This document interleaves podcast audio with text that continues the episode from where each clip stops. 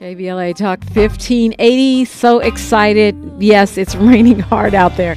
It's like a whole monsoon. Um, but we'll be talking shortly with Corinne Bailey Rae, God willing. Can we just get a little break in the clouds here? Um, she's got a new album. That one right there got her Grammy.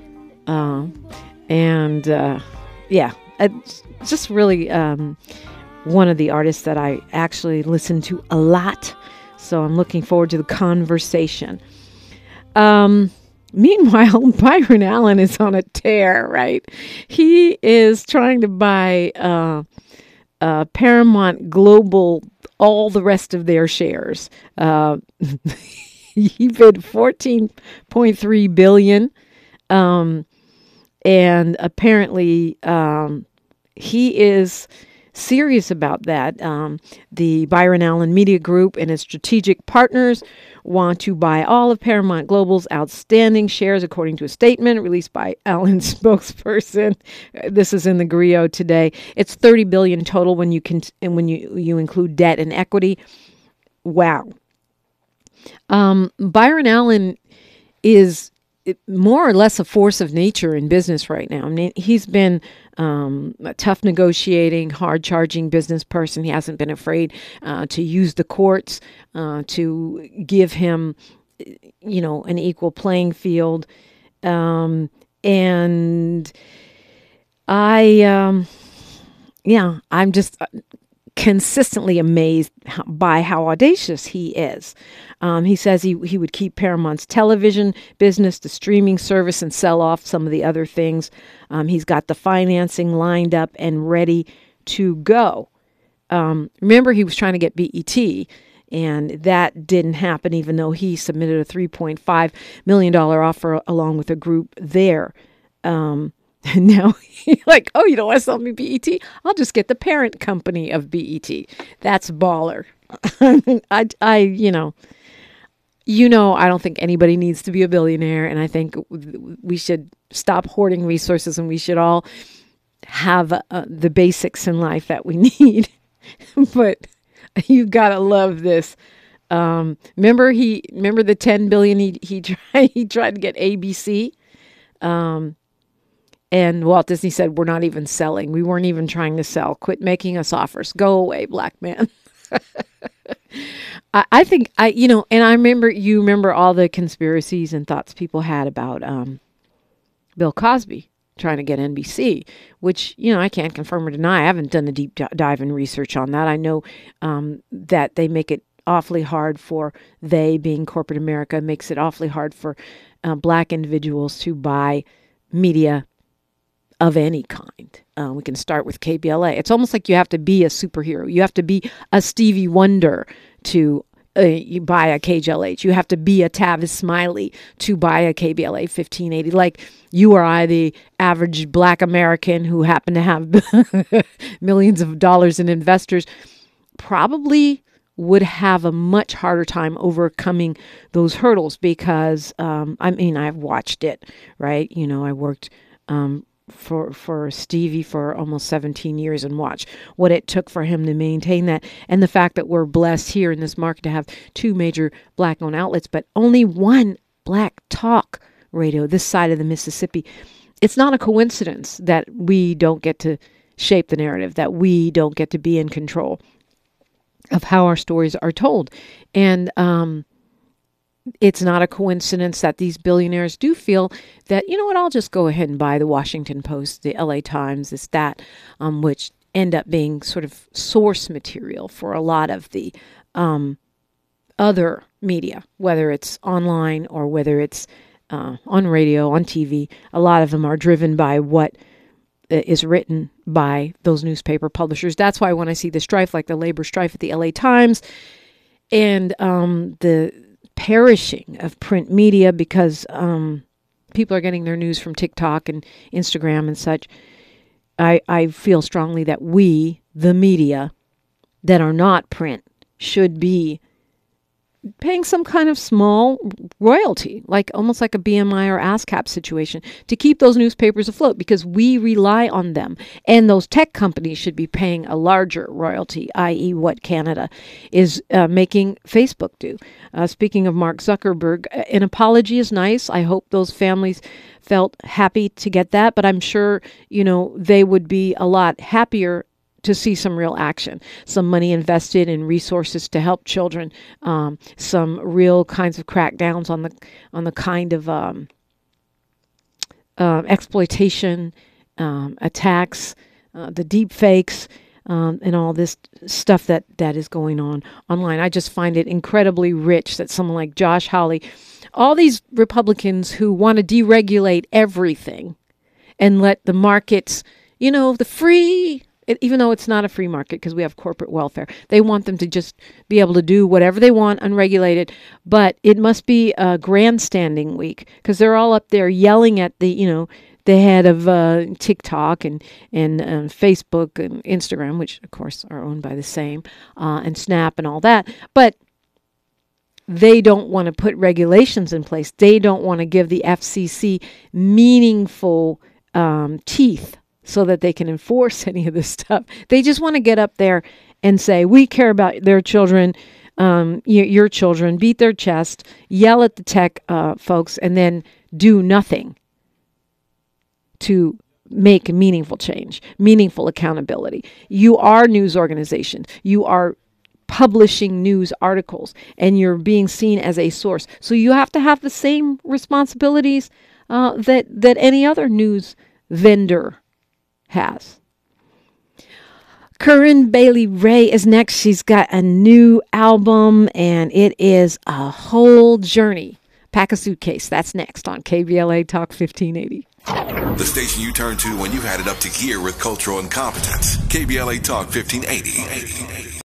KBLA Talk 1580. I'm excited. That is from the new, new, new album, Black Rainbow uh, Black Rainbow's Corinne Bailey Rae. She's a Grammy Award winner.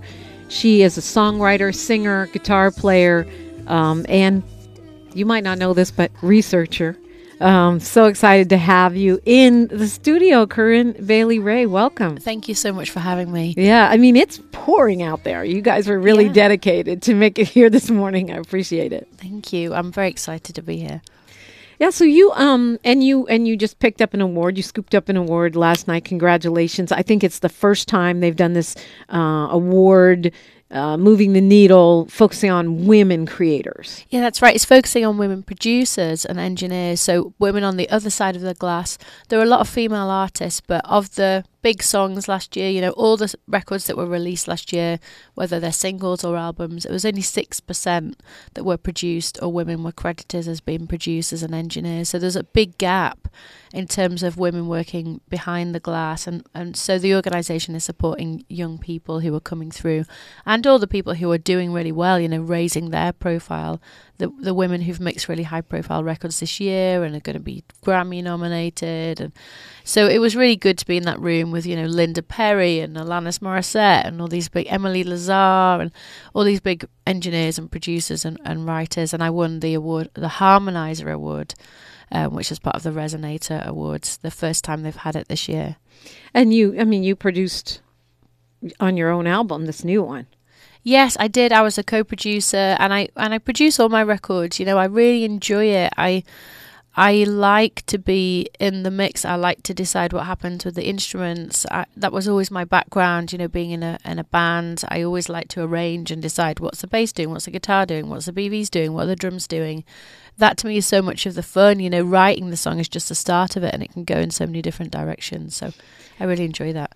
And this is your fourth. Fourth yeah, this is my album, f- right? my fourth album. That's right. Yeah, I mean, and and so you you bust kind of busted on the scene, best new artist. You had the Grammy, you know, nominations. I remember I first heard about you when I was working for Stevie Wonder at the time, right. and he was just so smitten with your voice and and your your songwriting. You know, uh, he was the one telling me to listen wow. to you. So I did, and I've been listening ever since. But you're not a person that um, you're not super predictable. Yeah. yeah, that's true. And I really like to be that way. You know, I think freedom is really important to me, musical freedom. And, you know, with my first record, I had come out of an indie guitar band. I'd started working at this jazz and soul club and being introduced and reintroduced to all this amazing music and, and started to write in this different style. And so my first record was a really soulful record. And then the second record was much more of a guitar based album. And I just feel like with music, I never want to be boxed in, and there's so much I love and so much I like to do. So um, that's important for me to just follow my my heart in those matters. I mean, even watching, you know, some of the videos and stuff, you you're you seem like a whimsical person. Yeah, I think so. I feel really um, drawn you know music it comes from that word the muse you know what inspires you what what pulls you out what draws you out and and that is my relationship with it.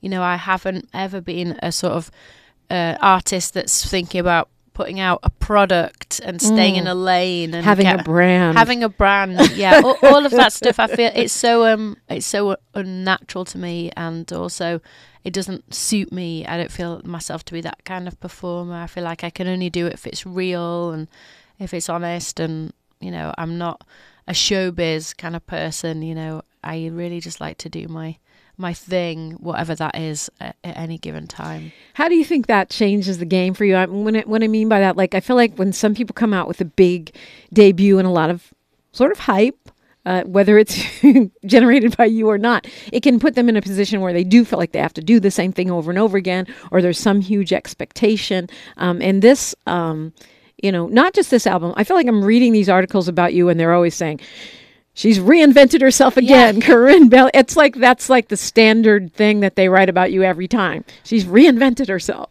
Yeah, I think eventually people will maybe realize this is just me and I have these different facets to what I do. But I do agree there is a lot of pressure, you know, when you yeah. come out. I, I was overjoyed at all the focus on my first record, and it wasn't the first thing I'd made. Like you say, I was in this indie band before we were all it was all girls and my boyfriend at the time. We had a record deal. It didn't work out. Our bass player had a baby when she was really young. And we were so naive we just thought oh yeah we'll be able to carry on and you know it'll be cool. She'd be a bass player on stage with this bump. And we were just kind of feminist riot girls. And the label that we we're signing to was not made up of feminist riot girls. And so so the phone stopped call, stopped ringing basically you know. Mm. so we got this deal kind of taken like I guess it just evaporated. You know, I was at university at the time, so I went back and finished my course, and then just carried on. And you know, the band kind of crumbled, and I carried on writing songs, trying to get somewhere, going to London all the time. I'm from Leeds, which is 200 miles north of London. Um, just trying to get somewhere working with all these different producers. And I ended up with this collection of songs that became my first record. So we would just go to labels and I would take out my guitar and I would play like a star and I would show them my demos, and either they got it or they just completely didn't get it. You know, mm. at the mm. time there wasn't anything really that sounded like that, so no, they were trying to work it out. It's like it's soul, but it's not R and B, and it's not slick, but it's but it's guitars, but it's not in. Like they just couldn't work it out all. But then I found EMI, and they just you know really got it, and then we find some people there that we could be friends with, and it was great because I was able to. They just put some strings. We put our strings on, but that they paid for the strings, you know. And then and then the album was finished, and then from there on, you know, it it really took off, which I was thrilled about. And then I guess with my second record, I wanted to do something different too, and I just kept moving in in that way. Yeah, um, you but before that you you sang in church and you you know and you studied violin i mean it sounds like the, the music has been part of you yeah, always. I've always really loved music. I played violin when I was a child. You know, we, at our school, all the children sang, and then all the children played recorder. And uh, then I oh, think they, they, they do yeah, that here. Yeah, they do. I mean, yeah. they don't do it in England anymore, but there really? was much more of a budget for arts. I think when I was growing up, which was so important that everyone has access to. You know, everyone gets to let out their musical spirit because all children are musical and so, and I think all the kids who were, you know, doing well on the recorder, you got to choose choose which re- choose which um, instrument you wanted to play. So, I got offered flute, clarinet, cello, and violin, and I really liked the cello. But we didn't have a car at the time, ah. so the cello was going to be impossible. So I chose the mini cello, the violin cello, and um, yeah, I used to love that. Um, you know, carry it to school and then carry it on the on the handlebars of my uh, on my bicycle when I used to ride to school. But I loved the violin. I loved being in orchestras and having a small part to play, learning that part, not really understanding the context, and then being in a group with you know 40 or 50 or 60 other children and finding my space within that that really that did a lot to me you know it made me feel at home i found my identity through music and a way of expressing myself i was a really shy kid but music and performing was the way i could kind of um, feel comfortable and uh, we just got a couple minutes before news, traffic, and sports. We'll continue on the other side, but performing is where you are now. Uh, you're actually on a tour, um, and folks can come see you in LA. You're in San Francisco. You're in San Diego. You're all over the, the state of California this uh, to kick off Black History Month. Yeah, that's right. Yeah, so this is the next stage of the Black Rainbows tour. We started it last year and we played on the East Coast and down south. But yes, we're playing San Francisco Jazz Festival and we're playing at the Performing Arts Theatres around California. At the Wallis on the 6th. Uh, here in Los Angeles, where we're broadcasting from on the 7th, the Observatory in San Diego. That sounds nice. Santa Cruz, the Rio Theater on February 9th. Man, you're moving. Yeah, I love it. I really do. I mean, the last tour we did, we just, you know, you get on the tour bus, you do the show, you go to sleep, you wake up in a new place. we were just in Europe, so we toured all over Europe, you know, um, and Spain and Portugal, and and um, then I went to Macau and China and the Philippines as well. So how was that?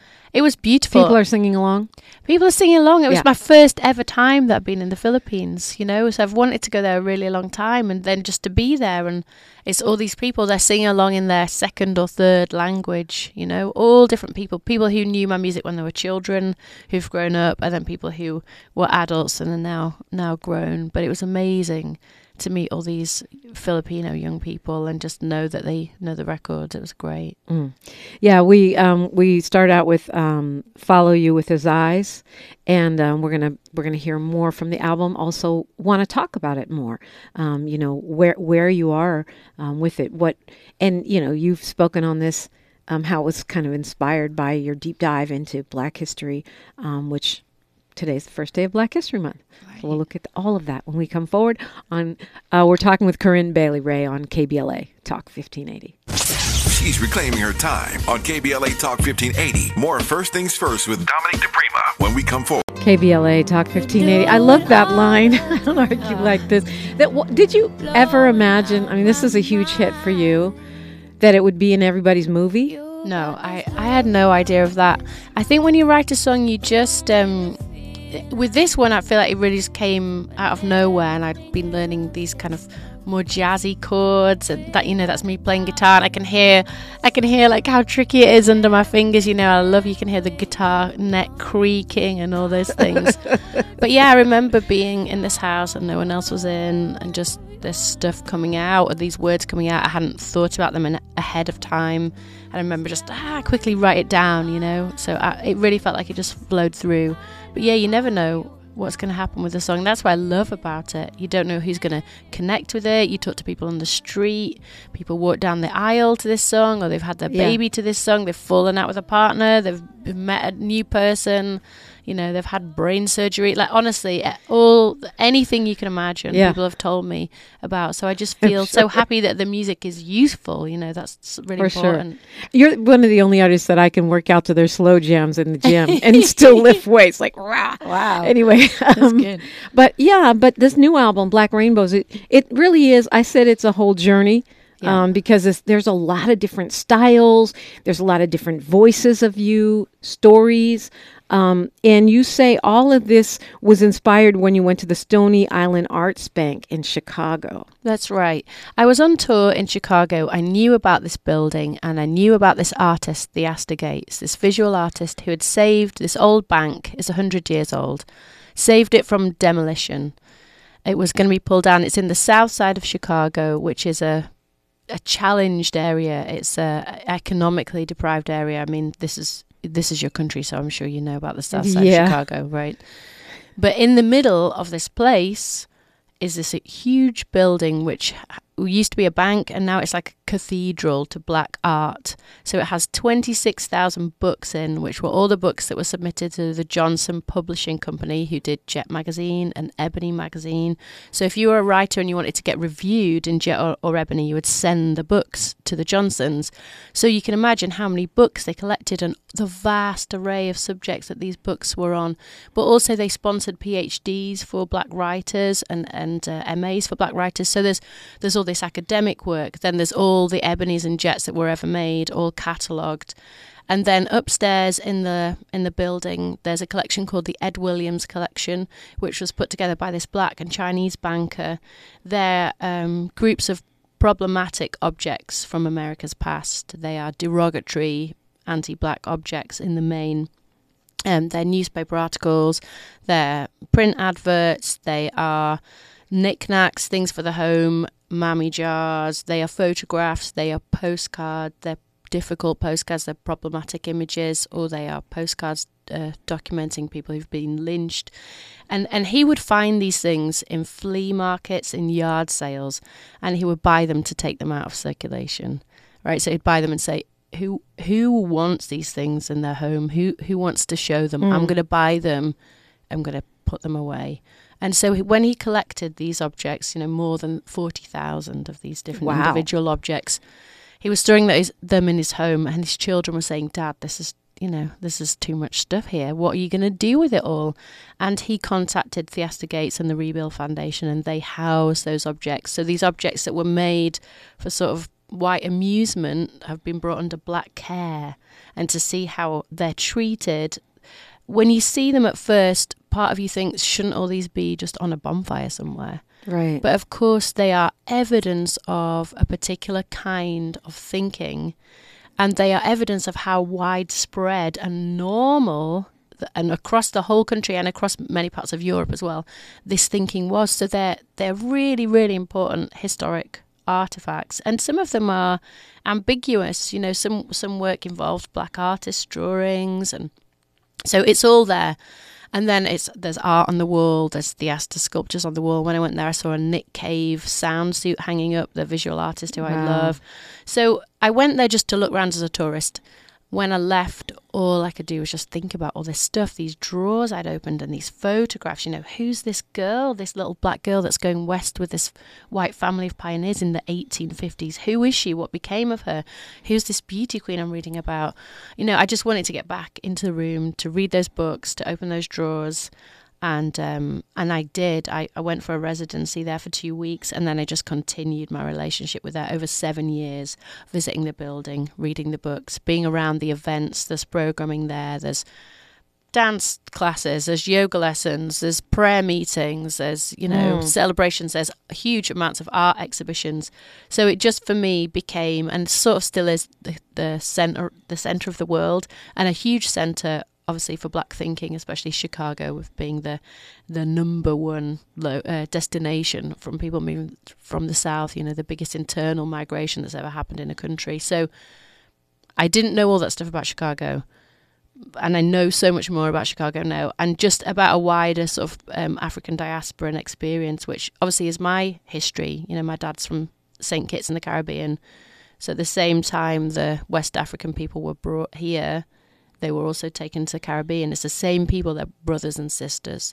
So I have a interest, a vested interest in in that history and knowing more about the history as well. Your mom's English, right? Yeah. My mum is English. She's from Yorkshire. My dad's family are from St. Kitts and also from Antigua. So mm. those two. Places. So what was it? What was it for you as a woman and as an artist that you know that shook you or moved you about this? Because I mean, you know clearly you're a conscious person you know you know about our history. You, you went to college you you've been educated but this something about this in particular. Well first of all it was the volume of black mm. literature that really surprised me. So i felt like as i grew up i you know i read toni morrison and alice walker and frederick douglass and you know the the big thinkers in that world as far, as far as i was educated Maya Angelou and then, but there were certain questions I'd have. I'd say, I really want to know about this, or I really want to know about that. And people would say, whether it was teachers, whether it was people at the library or people at the bookshop, they'd say, mm, there just isn't information about that. They'd say, they say just yeah, it's just been lost in the sands of time. Or they'd say, yeah, there was so much lack of education, so people didn't weren't literate and they didn't write their stories down. Or they would say, this is oral cut. This is oral history, therefore Ah. it, it's it's passed on, but it can't be corroborated. And so I just have these Wow. huge ellipses in my information, and then to walk into that room and see twenty six thousand books on specific moments in Black life, mostly in in America, but some in the in the wider parts of the world you know, a book about the black pioneers going into Oklahoma between 1847 and 19, you know, very, very, very specific books and specific eras.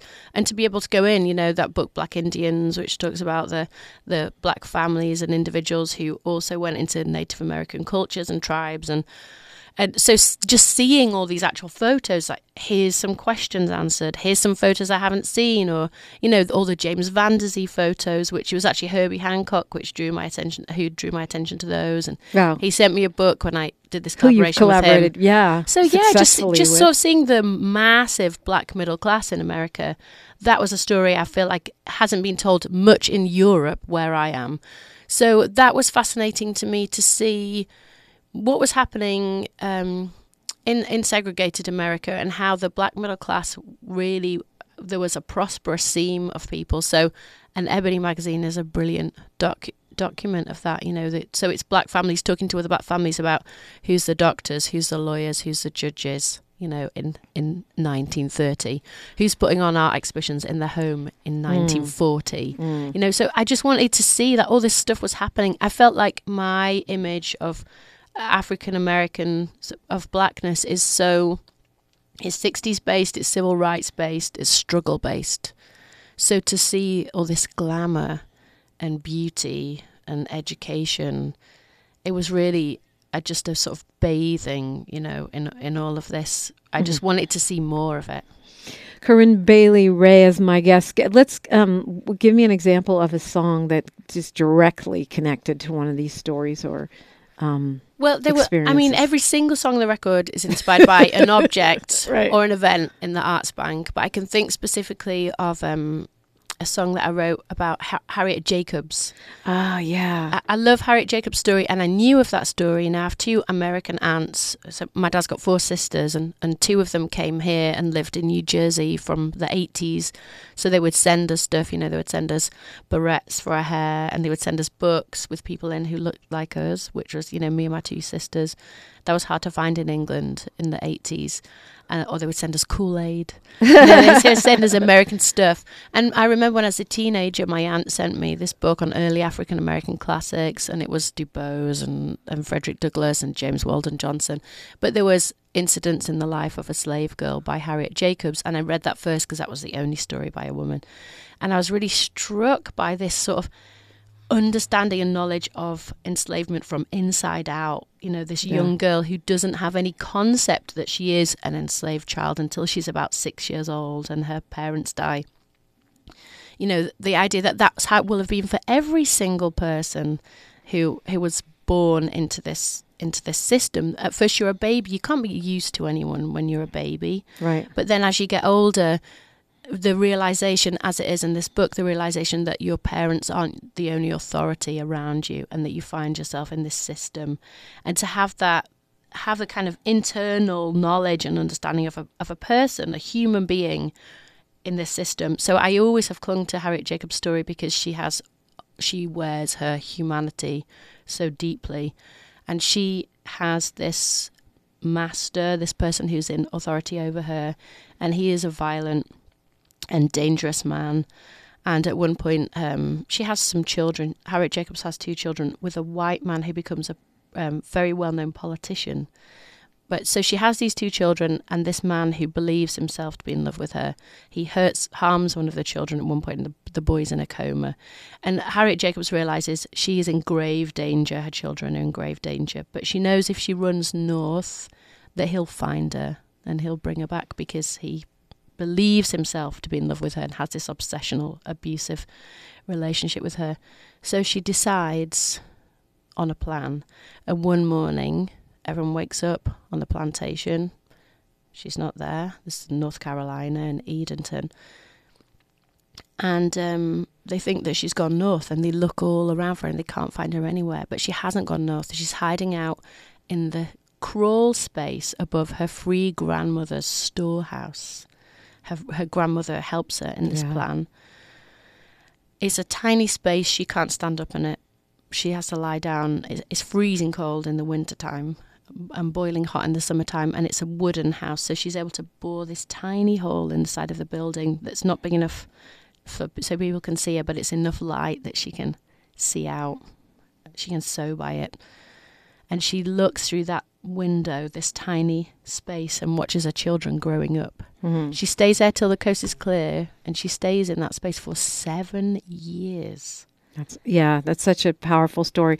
The song is The song, uh, well, one day I was lying in my bed and I was thinking about what the sunset looked like for Harriet Jacobs, right, through this tiny porthole, and then how wide and how vast it must have seemed when she eventually found her freedom and went north and became an abolitionist and sent for her children. So the song is called Peach Velvet Sky. Peach Velvet Sky. Can you play that one, Miles? Peach Velvet Sky. It's a beautiful song and um, a story well told.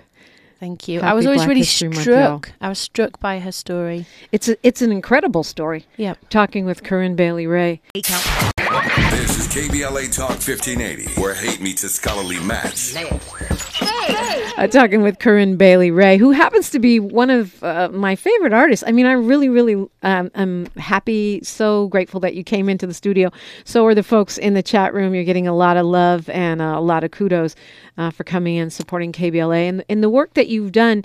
I mean, this was seven years from the time you hit this museum space to well really i guess six years because your album came out september Yeah. 2023 Yeah. right Yeah, right. and and and all of this is processed and comes out the other side as music Yeah, I mean, I think it takes me a long time to make records for many reasons. I guess that, but one of them is that I really, really love doing it.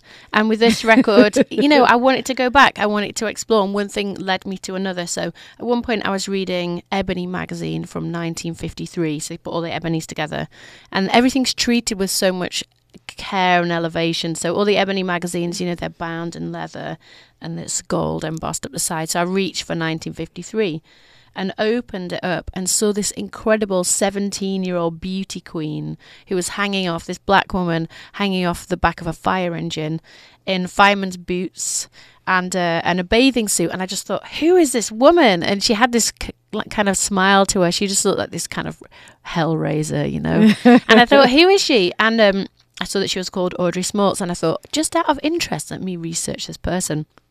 And I typed her name in to Google. And it was very, very easy to find her because she'd remained a person in the public eye right right up to now. She's in her 80s now, Audrey Smaltz. Wow. But she had gone on to be the announcer for the Ebony Fashion Fair. So when Ab- Ebony Fashion Fair would take to the stage, there would be a woman who would say, you know, he is wearing a three piece green vintage velvet suit for spring, you know, and it would be her, it would be Audrey Smaltz. And they had a little band that would go and play, you know, three piece band. And I loved that Mrs. Johnson, at this particular moment in history when people are saying, there's so much happening with black people, and you're flying to Paris to buy couture to bring it back to put on these shows. And she said, it's important for people to be able to see themselves on this stage. They also raise millions of dollars for the historically black universities and colleges. But I just, I love that perspective that, you know, housing was important and food is important and voters' rights were important, but also freaking fur and, and long gloves and style and self empowerment and elegance were really important. And the queues would be around the blocks of these black maids who were impeccably dressed, hmm. who wanted to go and see these models parade down the catwalk, and then they might buy, you know, a lipstick or a powder puff, and they would be there in their fur coats that they had worked hard to buy. And I, and I really the dignity of black people, and especially you know black women and black women in labour. You know that so many people in my family are, you know, have done that that that factory work, that how you know working in a home. That was my my great mother grandmother's work. Was she was away from St Kitts and went to work in another part of the Caribbean in someone's home, you know, to to look after their their space. And so I, th- I think about these women who make these big decisions and still have this real dignified and core. You know, to me, that's so, that's so much of what blackness is to me, and that's so much of what I what I receive. You know, it's like courage, understanding, depth, deportment, elegance, glamour. Well, I mean, I, I, I one of the reasons I laughed is because I saw you playing guitar in some culottes, and I was like, Yeah. you know, that's exactly what you're talking about, right? Yeah, so it was that song. But when I saw that image, you know, that kind of 50s image, Uh-huh. it really reminded me of the Riot Grrrl posters of the 90s, you know. Mm. So I would see, I mean, I guess the main attraction to me was that I had seen loads of images like this, but never of a black woman, right? So I might have seen Bettie Page and a tiger Mm. Right, thing, or, right. You know, all these cheesecake kind of 50s images, but I'd never seen it with a black woman before. And it really reminded me of these 90s indie posters, which would be then subverting the 50s imagery. You know, it might be a 50s woman washing a plate looking forlorn and it would say like forget the dishes come out tonight and see you know this wild band at 9 Right. p.m and so as soon as i saw it i just got into that new york transit queen new york transit queen Yeah, we played that earlier. It's so fun. oh thank you Um, so, uh, uh, time flies really fast when you're on the radio. We got about a minute left. Gosh. I hope pe- people will pick up Black Rainbows. It's really, it really is a whole journey. There's jazz, there's rock, punk. Yeah, all, soul. all sorts. Yeah, and Yeah. funk. You know, we've got this track Black Rainbows. You can play a little bit of that, but I really wanted to explore sort of squelchy funk. It's an instrumental, so we can talk right over it. But yeah, I really, I really liked the idea of being free. You know, when- when they started, it was a side project. I thought I'm not going to put it out under my name because I don't want to. I'm already going along, and people know who I am. And I thought after a while, I thought, well, actually, this is who I am. This is another aspect of who I am. And I think it's really important as artists, and especially as black artists, to sort of um, unshackle from that kind of uh, commercial and branding of self. You know, non no artists are objects, no artists are commercial packages. Every artist is free. I think modeling freedom is the most important thing to do as a music maker. I love that. No artists are packages. Well, I thank you so much for coming in. This is um, Black Rainbows right here. And uh, I hope folks will. I'll be there at the Wallis. I'm gonna come Oh, nice see you. one. Yeah, Thank so I hope folks will come out to see you. Thank you so much for being with us. Thank you.